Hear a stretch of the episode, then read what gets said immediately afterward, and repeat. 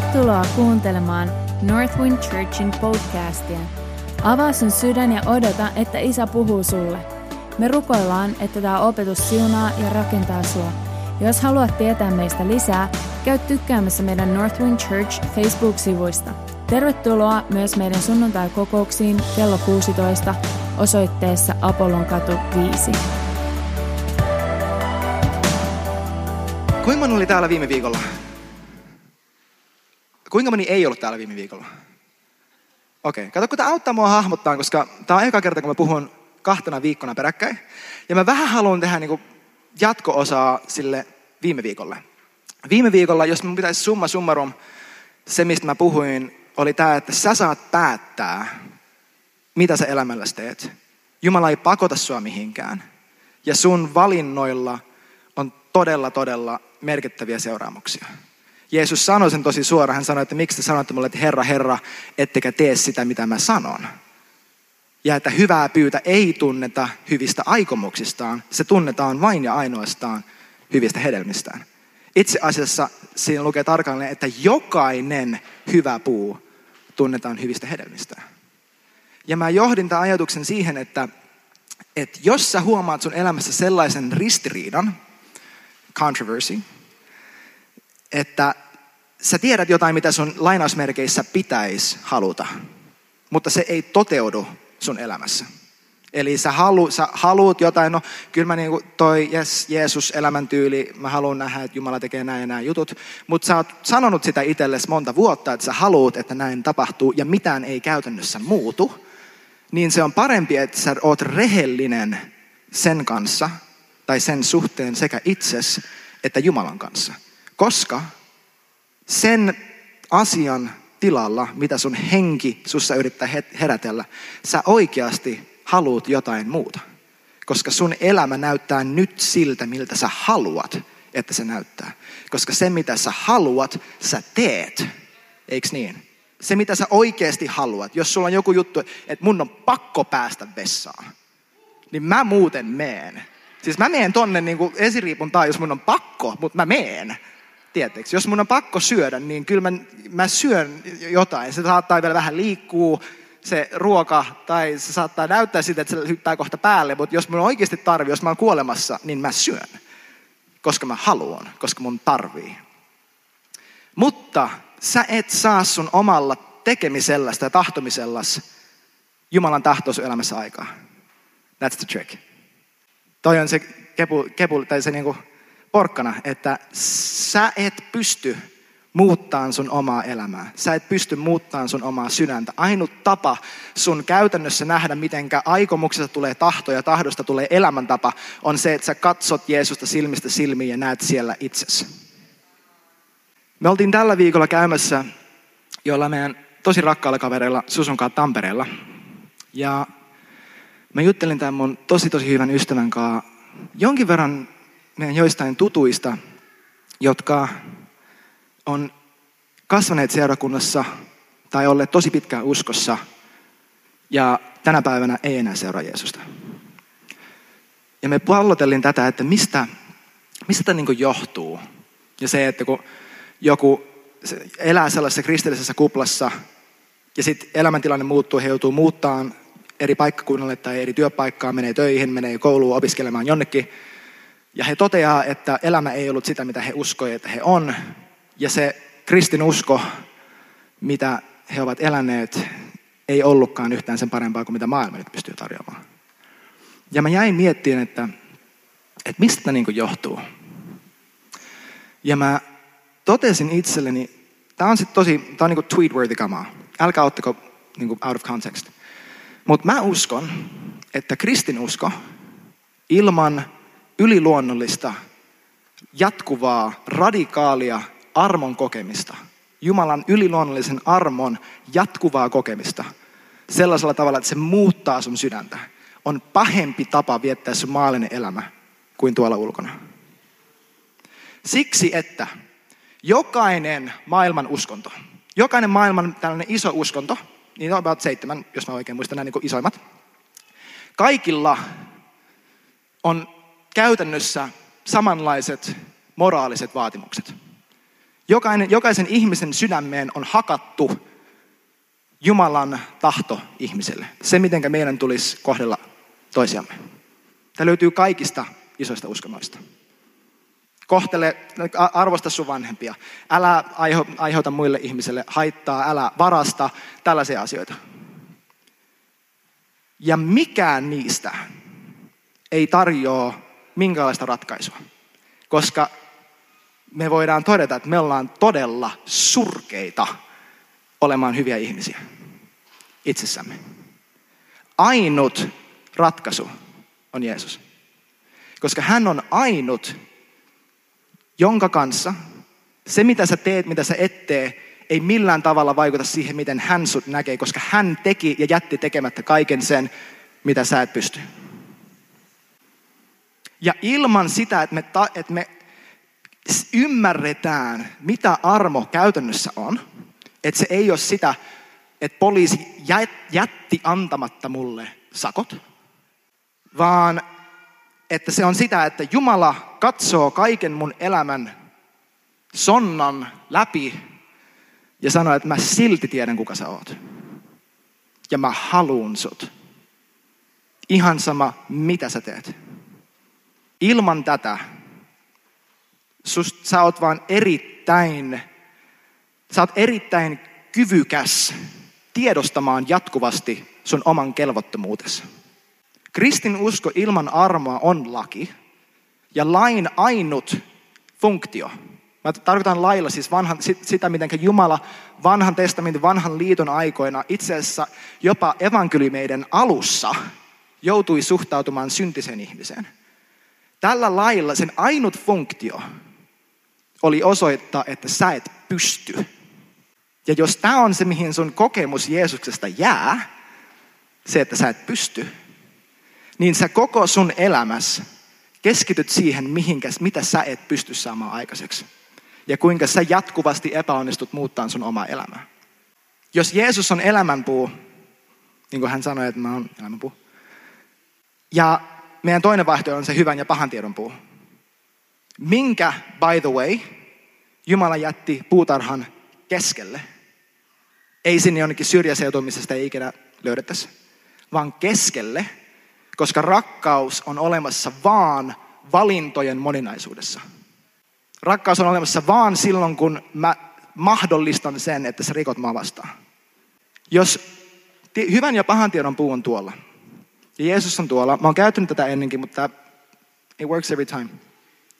Mä en voi peruuttaa tietäni Jeesuksen luo. Mä en pysty sillä, että mä pidän katseeni siinä, kuinka kelvoton mä oon koskaan päästä siihen yltäkylläiseen elämään, mikä mua täällä odottaa. Koska armo ei toimi sillä tavalla. Mä lopetin viime viikolla, muistaakseni, en tiedä lopetinko mä tähän, mutta mä siterasin korintolaiskirjeen, oliko se toinen korintolaiskirje 5, ehkä, missä summa summarum Paavali sanoi, että me, kaik, me, me muututaan Kristuksen kaltaiseksi silloin, kun me katsotaan häneen. Että kun me kuin peilistä näemme itsemme hänessä, meistä tulee sen kaltaisia. Susta tul- ja tämä pätee ei vaan Jeesukseen, tämä pätee kaikkeen tässä maailmassa. Susta tulee kuin se, mitä sä sun huomiollasi palvot. Se, mihin sä käytät sun ajan, sun sanat ja sun rahat, on se, mitä sä käytännössä palvot. Ja mä sanon tämän, että koko henkimaailma, koko näkymätön todellisuus, minkä pohjalta kaikki fyysinen on luotu, myös sinä, koko näkymätön maailma kamppailee sun huomiosta. Koska sun huomio on se, joka valtuuttaa. Ja saatanalla ei ole mitään valtaa, millään demonilla ei ole mitään valtaa uudesti syntyneeseen ihmiseen, koska kelatkaa, Jeesus sanoi, mun, et mikään, tai sorry, että Jeesus sanoi näin, että mun iloni mä jätän teille. Ja kukaan ei voi ottaa pois teidän iloanne. Jotta sä pystyt vaikuttamaan siihen, miten mulla menee, mun täytyy vapaaehtoisesti päättää, että mä annan sulle avaimet mun onnellisuuteen. Mun täytyy vapaaehtoisesti päättää, että se mitä toi ihminen tai toi demoni tai mikä ikinä, mitä se musta ajattelee, itse asiassa joo, Jeesus sanoi tota, mutta, mutta tämä on se, millä mä meen. Ja nämä on niitä linnakkeita, niitä ajatusten linnakkeita, miten me vapaaehtoisesti sallitaan kaiken maailman henkeä rakentaminen elämän sillä, mi, mihin me kiinnitetään meidän huomioon. Jos häkeltyminen, being astonished tai joku tällainen, häkeltyminen ja, ja tällainen sanoin kuvaamaton kiitollisuuden tunne siitä, kuka Jeesus on ja mitä hän on tehnyt, ei ole sun arjessa, niin mä lupaan, että jotain voi muuttua. Jos se on kerran vuodessa jossakin konferenssissa, missä musa on hirveän hyvää, niin jotain on pielessä. Mä en sano, että kaikkien pitäisi itkeä ja nauraa ja jee, jee, jee, mutta jos se, että Jumala katsoi ennen koko iankaikkisuuden luomista – hän näki sen, että miten satuut sylkäseen häntä kasvoihin, kun hän kuolee ristille ja sanoi, että tiedätkö, mä halun sut. Jos se ei koskaan tunnu missään, niin jotain on pielessä. Koska hänen armonsa on täysin sanoin kuvaamaton. Mutta hassu juttu armosta on se, että se on täysin ilmaista. Sä et voi ansaita sitä millään, mitä sä teet, etkä millään, mitä sä jätät tekemättä. Mutta se vaatii kaiken.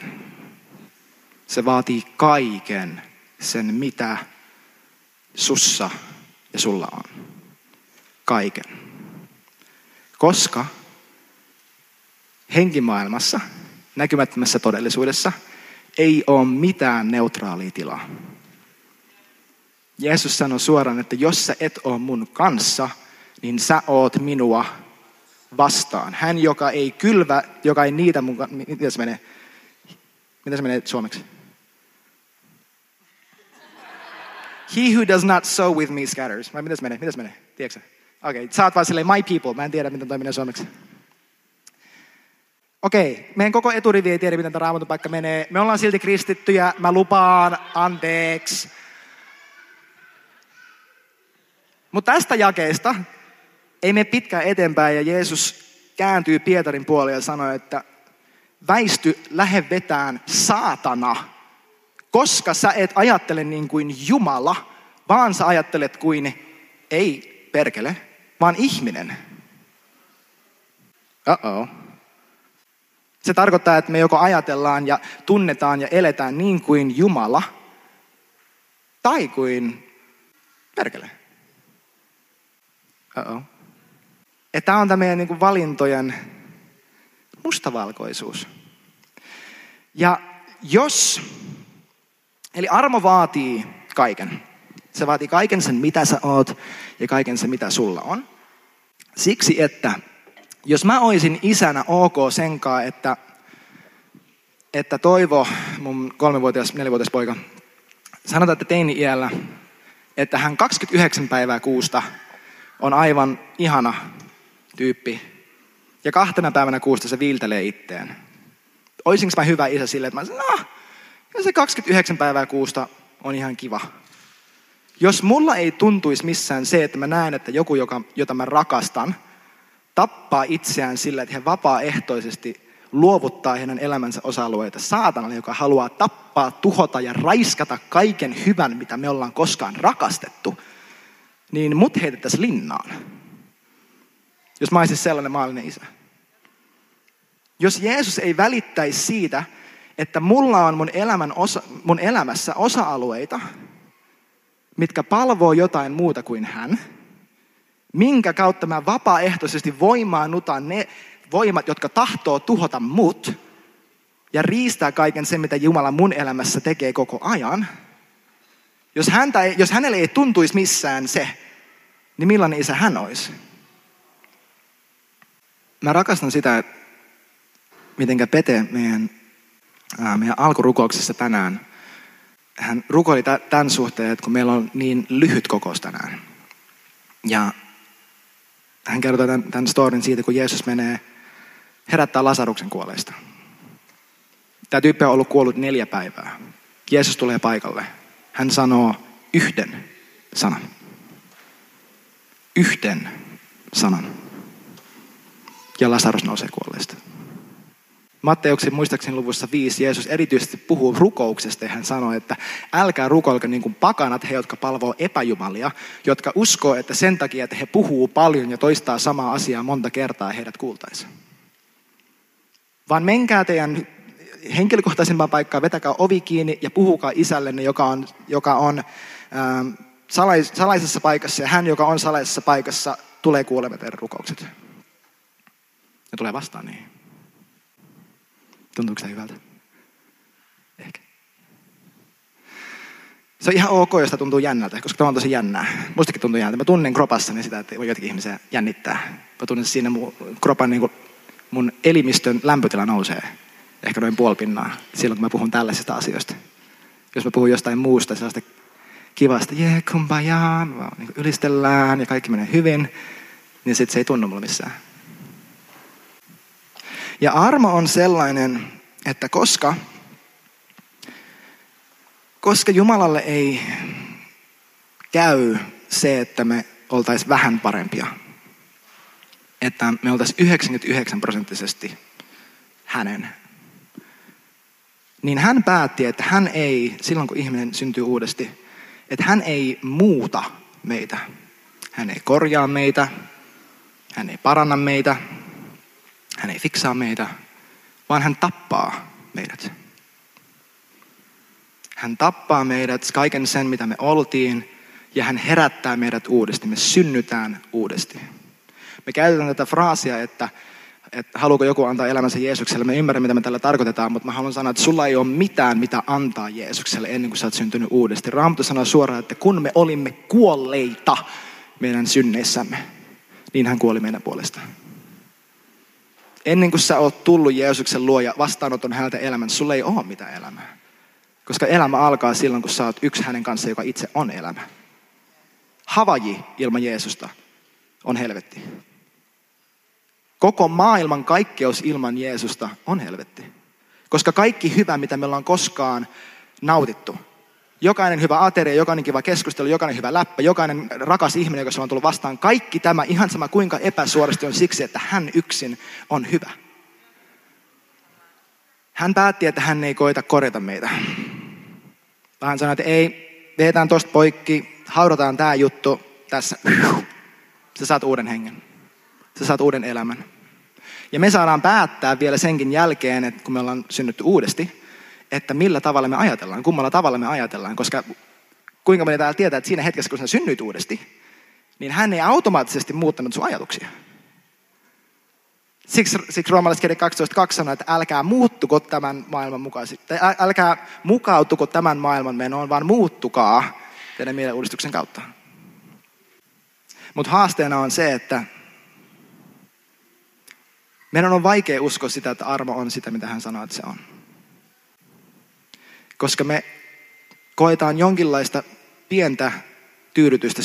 Syntinen luomus ja liha kokee pientä tyydytystä siinä, että me kärsitään vähän sen takia, mitä me ollaan tehty. Koska me tiedetään, me tiedetään että me lainausmerkeissä ansaitaan se. Ja totuus on niin, että niinhän me se ansaitaankin. Tai me ansaittiin, mutta hän näki jokaisen synnin. Tiedätkö, hän näki jokaisen synnin senkin jälkeen, mitä sä tulisit tekemään sen jälkeen, kun sä oot syntynyt uudesti. Hän kuoli niidenkin takia. Ja mä rakastan tätä palatakseni Lasarukseen, että Jumala on tällainen, hän on enemmän kuin heti valmis kiuas. Sun ei tarvitse lämmittää sitä 15 minuuttia, jotta se tekee jotain.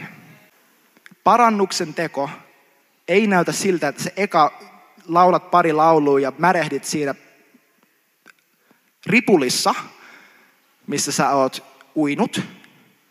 Ja katsot, että sori Jeesus, täällä mä oon, mä haisen tosi pahalta, halataanko silti? Se ei tuo Jeesukselle mitään kunniaa, koska se, että sä ruoskit itse sun oman synnin takia, tarkoittaa, että sä uskot, että, sä, että sun itse ruoskiminen on voimakkaampaa kuin se, että hänet ruoskittiin sun, sun syntien takia. Tiedättekö sillä sekunnilla, kun mä oon päättänyt, että ei, mä en enää halua tehdä, mä en enää halua elää tällä tavalla. Tämän jutun pitää poistua elämästä. Sillä sekunnilla hän on jo juossut minua vastaan, sanonut, että just näin, sut mä haluan. Ennen kuin mä oon sisäistänyt sen, että mä haluan elää niin kuin hän. Hän on juossut mua vastaan. Tuhlaajapojan tarina sanoi, että hän näki, isä näki jo kaukaa ja juoksi vastaan. Siinä ei sanota mitään siitä, että poika olisi jotenkin silleen, että kato nyt isä tulee, mä, mä venaan täällä. Isä juoksi vastaan. Hän ei sanonut, että hei, sitten kun sä pyydät anteeksi, mä laitan sinettisormuksen sun sormeen, sandaalit sun jalkoihin, paras puku päälle. Hän sanoi, että nyt heti, sä oot tullut kotiin, mä rakastan sua. Sun pahalla omatunnolla ei ole mitään voimaa. Se on aivan täysin turhaa. Tajuuksä, että kaik, joka hetki, kun sä päätät vapaaehtoisesti rypeä häpeässä, sä väität, että se, että Jeesus tapettiin ristillä, joka ei ollut keino tappaa, hänet olisi voitu puukottaa, myrkyttää, heitä kielekkieltä, kaikkea koitettiin. Hänet tapettiin ristillä, koska hänet haluttiin häväistä. Se, että sä päätät valita, että itse asiassa tämä, mitä mä oon tehnyt, mä ansaitsen häpeän. Sä väität itsellesi ja koko maailmalle, että itse asiassa – Kyllä mä saan enemmän aikaan tällä, että mä häpeän vähän kuin, että hänet häväistiin mun puolesta. Risti ei ollut kätevä keino tappaa, se oli keino häväistä. Ja mä haluan alleviivata sitä, että ylösnousemus elämän elämisessä, oikeassa kristinuskossa, uh, Holy Ghost. Parasta ei ole se, että mä saan laskea kädet ihmisten päälle ja ne tulee terveeksi. Se ei ole se, että mä saan tiedonsanoja. Se ei ole se, että mä pystyn profetoimaan. Se ei ole se, että mulla on kiva seurakunta. Parasta on se, että kun mä herään, hän on siinä. Parasta on se, että kun mä nukun, hän on siinä. Parasta on se, että ihan sama mitä mä teen tai en tee, hän on siinä. Että hän ei jätä. Parasta on se, että mä saan oikeasti elää ilman häpeää. Tietysti mulla on, tän, mulle on tänäänkin, musta on sanottu päin naamaa sellaisia juttuja, mistä mulle, mulle, musta ei niin vuosiin sanottu niin törkeitä asioita. Ja mä nauroin. Siksi, koska mä totesin, että ah, jos saatana ajattelee musta noin, niin mitäköhän isä musta nyt ajattelee? Että millaista on oikeasti elää ilman pelkoa taloudesta – ilman pelkoa sairaudesta. Joko mä paranen, tai mä oon Jeesuksen kanssa ikuisesti. Mä joko voitan tai mä voitan. Millaista on oikeasti elää elämä, missä mun ei tarvi esittää jotain, mitä mä haluaisin, että mä ehkä oisin. Millaista on elää elämä, missä mä oikeasti saan antaa ihmisten nähdä mut just sellaisena, kuka mä oon. Koska mä oon jo antanut Jumalan nähdä mut just sellaisena, kun mä, kun mä oon. Ja hän sanoi, että sika hyvä. Millaista se on pystyä rakastamaan muuta ihmistä ilman, että mä tarviin sitä, että he rakastaa mua takaisin. Koska silloin, kun mä olin vielä se, joka sylki Jeesuksen naamia ja sanoi, että haista paska. Hän sanoi, että mä rakastan sua. Tämä on paras juttu kristinuskossa. Ja mä lupaan, että kukaan, joka on maistanut tätä, joka on maistanut tätä, mitenkä hän jatkuvasti jokaisen päivän, jokaisena hetkenä jahtaa mun sydäntä, aivan sama mitä mä teen. Että se on kaiken arvoista. Se tyyppi, joka, se kauppias, vertauskauppiasta, joka löysi kalliin helmen ja halusi sen hän ei tingannut, mä puhuttiin tästä viime viikolla, hän ei tingannut siitä. Hän ei haalinut kasaan just tarpeeksi kompromissia elämässä, jotta hän snipin napin saisi sen hyvällä alehinnalla. Hän päätti, että hitto mä myyn kaiken. Koska ei ole mitään, mitään, mikä vertaa siihen, mitä hän mulle on. Ja jos tämä ei ole se Jeesus, mitä sä näet, kun sä luet raamattua, niin sä luet rivien välistä jotain aivan muuta. Koska kannesta kanteen tämä on se, kuka hän on. Ja jos tämä ei ole se Jeesus, joka, jonka kanssa sä heräät, jonka kanssa sä menet nukkumaan, jonka kanssa sä nukut, jonka kanssa sä teet sun työt, jonka kanssa sä oot vanhempi, kaikki, mitä sä oot, niin jotain on pielessä. Jos hän on Jumala, joka hetkellisesti kääntää selkänsä, jos hän on Jumala, joka sallii asioita sun elämässä, jotta hän opettaisi sulle läksyjä. Jos hän on isä, joka hylkää silloin, kun sä et tee tarpeeksi hyvin. Jos hän on isä, joka ei puhu sulle siksi, että sä et ole puhunut hänelle vähän aikaan. Sä näet jonkun aivan eri Jumalan. Mutta mä lupaan, että jos sä etsit tätä Jeesusta, sä löydät hänet joka kerta. Sä löydät hänet jokaisesta rukouksesta, jokaisesta raamatun luvusta, jokaisesta kokouksesta, jokaisesta pienryhmästä. Sä aina löydät tämän Kristuksen, kun häntä etsii. Ja tämä on se Jumala, joka aina juoksee sua vastaan. Sun ei tarvitse katsoa kiven alta. Mikä ajatus, mielikuva Jumalasta sulla on nyt sun elämässä, joka seisoo sun ja tämän ylösnousemuselämän elämisen välissä. Koska jos sä et nyt elä sellaista arkea, missä sä aktiivisesti näet Kristuksen tällä tavalla kaiken keskellä ja näet, miten hän toimii sun kautta olosuhteista riippumatta, niin jotain siellä on. Miettikää tätä tulevalla viikolla. Ja mä lupaan, että hän vastaa. Se voi olla monta juttua.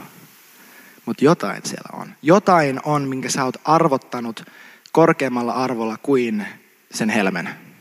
Kuin sen aarteen, minkä sen mies löysi pellolta ja päätti, hän, hän myy kaiken ja hän ostaa vitsi sen koko pellon. Koska hän ajatteli, että ehkä siellä on jotakin lisää. En mä tiedä, mä haluan sen kaiken.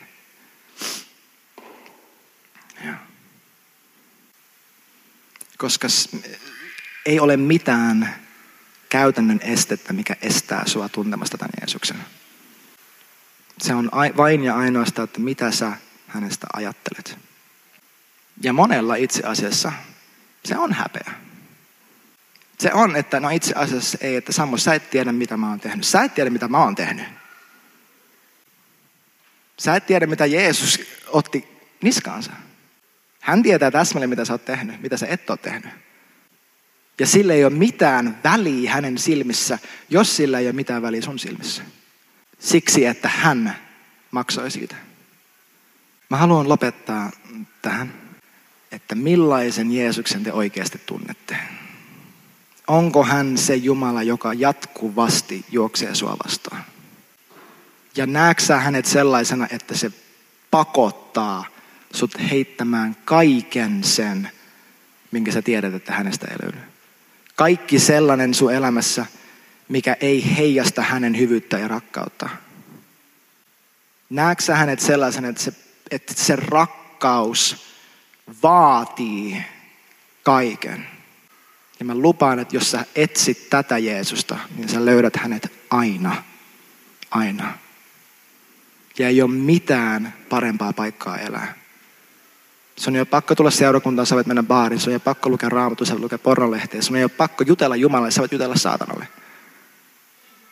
Koska hän tietää, että kun sä sieltä ripulilätäköstä katsot hänen hyvyyteen, niin hän sanoi, että mun lapsi, mä tiedän silti kuka sä oot. Mä tiedän kuka sä oot. Mä tiedän mitä kaikkea sä pystyt tekemään. Mä tiedän mitä sun, mihin sun sydän palaa, koska mä loin sun sydämen. Tämä on se Jeesus.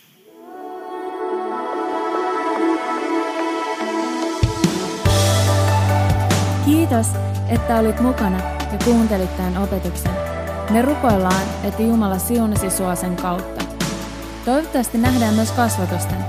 Sä olet tosi tervetullut Northwind Churchin sunnuntai-kokouksiin kello 16 osoitteessa Apollon katu 5, tai jos sä haluat, että me otetaan suhun yhteyttä, laita meille sähköpostia osoitteeseen connect at northwindchurch.fi.